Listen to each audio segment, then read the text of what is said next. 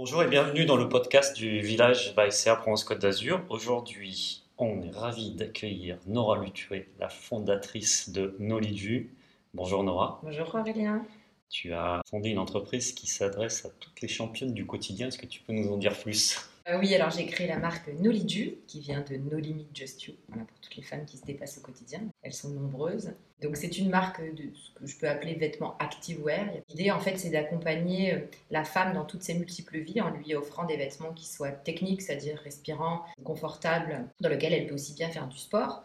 Euh, qu'aller courir chercher ses enfants à l'école ou aller au travail. Donc qu'ils soient suffisamment élégants et techniques pour convenir à une, à une vie de championne du quotidien. Alors, ça fait, ça fait combien de temps maintenant que tu as, tu as fondé cette entreprise? Eh bien, j'ai créé il y a 5 ans déjà maintenant, Aurélien. J'ai quitté mon job de directrice marketing dans le prêt-à-porter pour créer Noliju parce que j'ai ressenti un besoin, parce que je courais beaucoup. Euh, l'histoire, tu la connais peut-être. Euh, je m'étais mise à courir parce que j'arrivais dans le sud de la France et c'est vrai que c'est tellement agréable de courir ici. Puis je, passais des premières courses à des 10 km, des semis. Puis quand j'ai préparé mon marathon, ça demandait un peu plus d'entraînement. Et, et, je courais non-stop en fait entre le bureau pour mon poste de directrice marketing, l'école des enfants pour aller les chercher, les ramener et le stade d'entraînement. Et c'est le regard et les réflexions même de mon fils qui me dit mais maman c'est quoi ce look pour aller courir?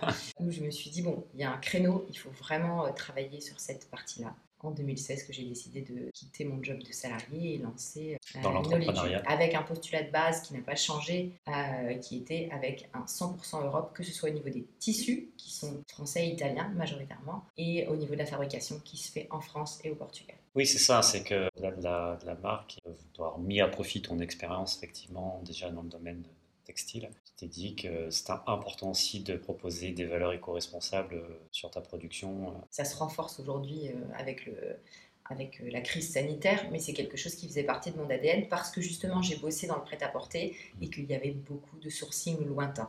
Donc j'avais cette réflexion de me dire demain je veux faire les choses bien, connaître mes fournisseurs et c'est pour ça que dès le début j'ai choisi le sourcing, tissu et fabrication essentiellement locale. Et je renforce ça. Mes dernières collections étaient 100% made in France. Alors, l'angle production, on l'a bien compris. Sur ces marques, souvent, on te dit, on dit que tu fais partie euh, de ces nouvelles marques qu'on appelle les DNVB, les Digital Native Vertical Brands, mm. qui sont des, finalement des marques qui euh, révolutionnent un peu la politique de distribution, puisqu'elles s'adressent directement à leur communauté et elles prennent en compte vraiment le, retour de la communauté. Donc, est-ce que tu peux nous parler, toi, de ta communauté, voilà, qui, comment elle est constituée, comment ça fonctionne? Alors, on a des consommatrices, les, toutes les knowledge hein, comme je les appelle, qui, euh, qui sont impliquées lorsque je fais des questions sur les retours produits. J'en ai fait euh, pendant le confinement. J'ai généralisé ça sur euh, la sortie des nouvelles préventes pour les impliquer et nous donner un maximum d'informations pour qu'on fabrique des vêtements qui leur correspondent. Puis j'ai aussi des ambassadrices. J'ai tous les réseaux sociaux dédiés à Noliju, mais sur Instagram, j'ai notamment Instagram sur la Noli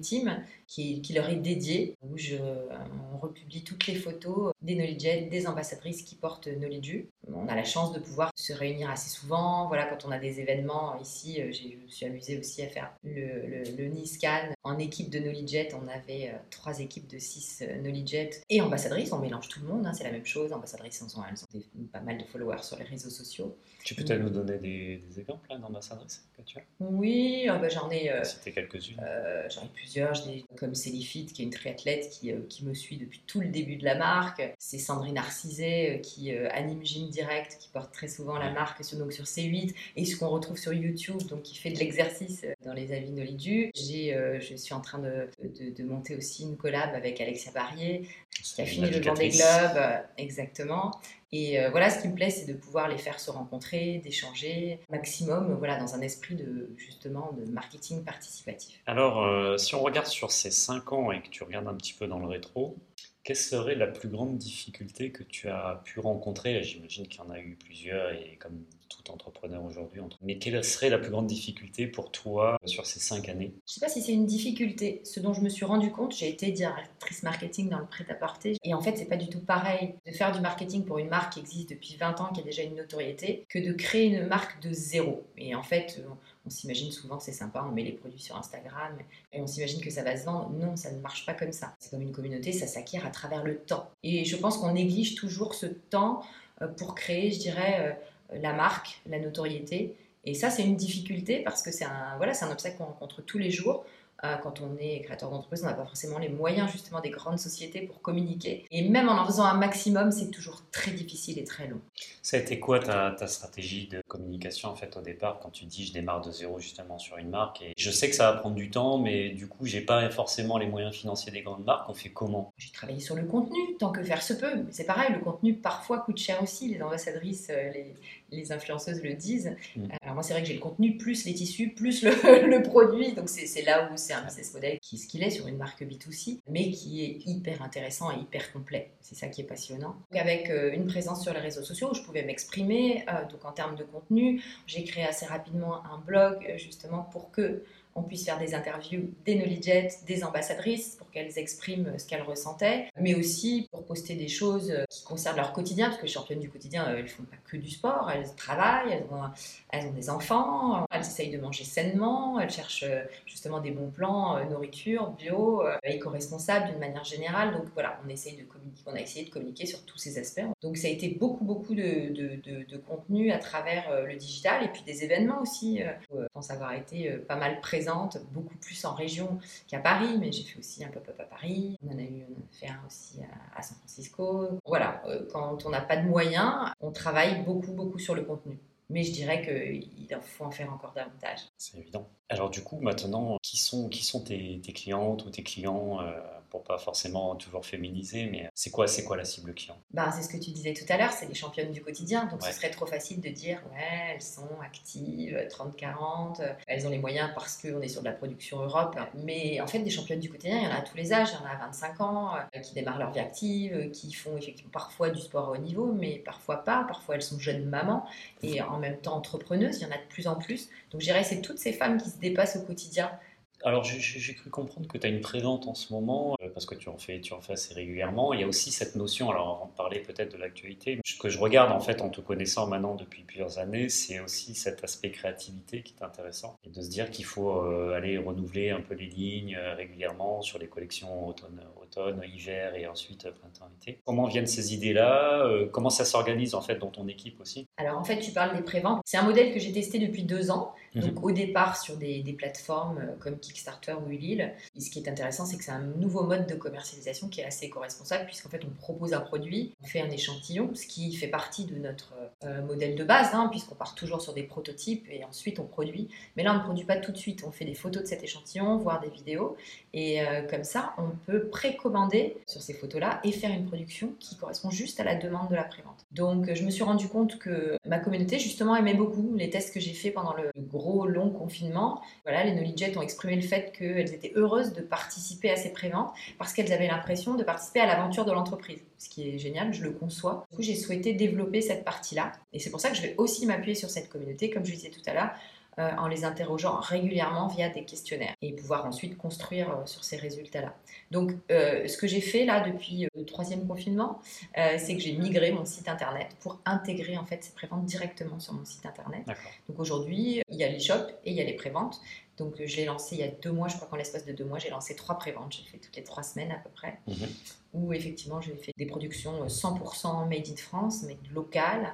Et l'idée, c'est de développer cette partie-là à partir de septembre, je veux continuer en fait euh, à en faire pendant un an, toutes les trois semaines. Donc oui, il y a beaucoup de travail et je pense que je vais chercher quelqu'un pour m'accompagner euh, au niveau développement produit. Alors j'ai beaucoup d'idées, les Knowledge ont beaucoup d'idées, mais c'est vrai qu'il faut suivre aussi au niveau de, du prototypage, de la commande des matières, euh, de la production. Euh, là, on a eu notamment sur le dernier, euh, les Knowledge je m'en excuse, qui attendent leur dernier produit. Ben, ils ont fermé deux semaines à cause du Covid, donc ils ont pris énormément de retard dans leur production. C'est ce qui arrive en production textile, hein. et, mais c'est ce qui rend les choses excitantes. Donc voilà, c'est une partie que je souhaite développer, apporter toujours du renouveau, et en intégrant la, communauté en fait, dans, leurs attentes. C'est quoi la suite euh, pour, pour nos jeux si on raisonne sur un an, deux ans? Qu'est-ce que tu imagines sur euh, ce qui arrive? Alors, c'est une chose, donc euh, j'avais déjà développé le digital, maintenant je développe la prévente, donc je voudrais justement accélérer ce rythme, faire un, site, une véritable adéquation entre voilà, la boutique en ligne et les préventes. Mais ce que je voudrais aussi en parallèle, c'est développer la visibilité en physique Tu le sais, c'est mon, mm. c'est mon euh, créneau, j'en parle depuis des années. Je suis une convaincue du digital, de la fusion en fait du physique et du digital. Le digital, c'est très bien, mais les gens ont besoin de toucher. Eh on est sur des matières hyper intéressantes. Il y a des exemples euh, célèbres de marques comme ça 100% digital qui finalement sont arrivés à rouvrir des boutiques physiques. Exactement. Le DNVB ne veut pas dire finalement avoir son réseau de boutiques au final. Mm. Moi, les clients depuis le début me disent mais Nora, ok, on n'achète pas toujours sur internet, euh, on ne sait pas comment ça taille et puis les matières et qui me disent oh quand on touche tes matières, oh, bah, ça change. Donc c'est vrai que je me dis bah, il faut que je sois plus présente. Donc voilà, euh, quelqu'un m'a rejoint dans l'équipe pour euh, développer cette partie développement en France et à l'international. Donc on va développer la visibilité physique de la marque je dirais à court terme en France, pas que sur la côte d'Azur et à terme à l'international, bien sûr. Là, en parlant d'international, tu as déjà une, tu vois déjà une visibilité, tu as déjà une aura internationale dans tes clients? Euh, C'est surtout l'Europe du Nord. Moi, quand j'ai des clients directement sur, euh, sur le site internet, plus que l'Europe du Sud, euh, je dirais, culture de, des jolies matières, des matières confortables. Et euh, les pays d'Europe du Nord, je commence par la Belgique ou les, Pays-Bas qui ont été mes premières clientes, c'est très important pour elles d'être confortables et de ne pas lésiner sur des belles matières. Là où nous, euh, si on parle sport, voilà, on a des habitudes d'avoir des matières pas forcément haut de gamme et de ne pas mettre très cher dans ces matières-là. C'est pour ça que moi je parle beaucoup de polyvalence. Quand on achète un produit Noliju, c'est pas juste pour faire du sport, c'est aussi pour le mettre au quotidien. Tu fais partie maintenant des, anciens un peu du, du village, euh, des entrepreneurs qui sont passés par le village Baïséa. Juste un petit retour sur les deux années où tu as été ici sur le village. Qu'est-ce que ça a pu t'amener en termes de communication, en termes d'accompagnement euh, communication, rien. tu es un extrêmement bon euh, relayeur de nos informations. Je précise que je n'ai pas donné de bac chiche à Nora. non, mais c'est vrai. D'ailleurs, tu m'avais repéré avant sur les réseaux sociaux et je pense que tu avais commencé déjà euh, à suivre mes posts avant, mais tu les as extrêmement bien relayés. Je te remercie pendant toute cette durée-là. Et c'est vrai que la, la, communication, comme je le disais, elle est primordiale. Euh, j'ai pu euh, faire de magnifiques événements dans ces superbes locaux. Hein, il faut le dire, c'est un endroit assez exceptionnel qui a été aménagé euh, voilà, pour des, entrepreneurs.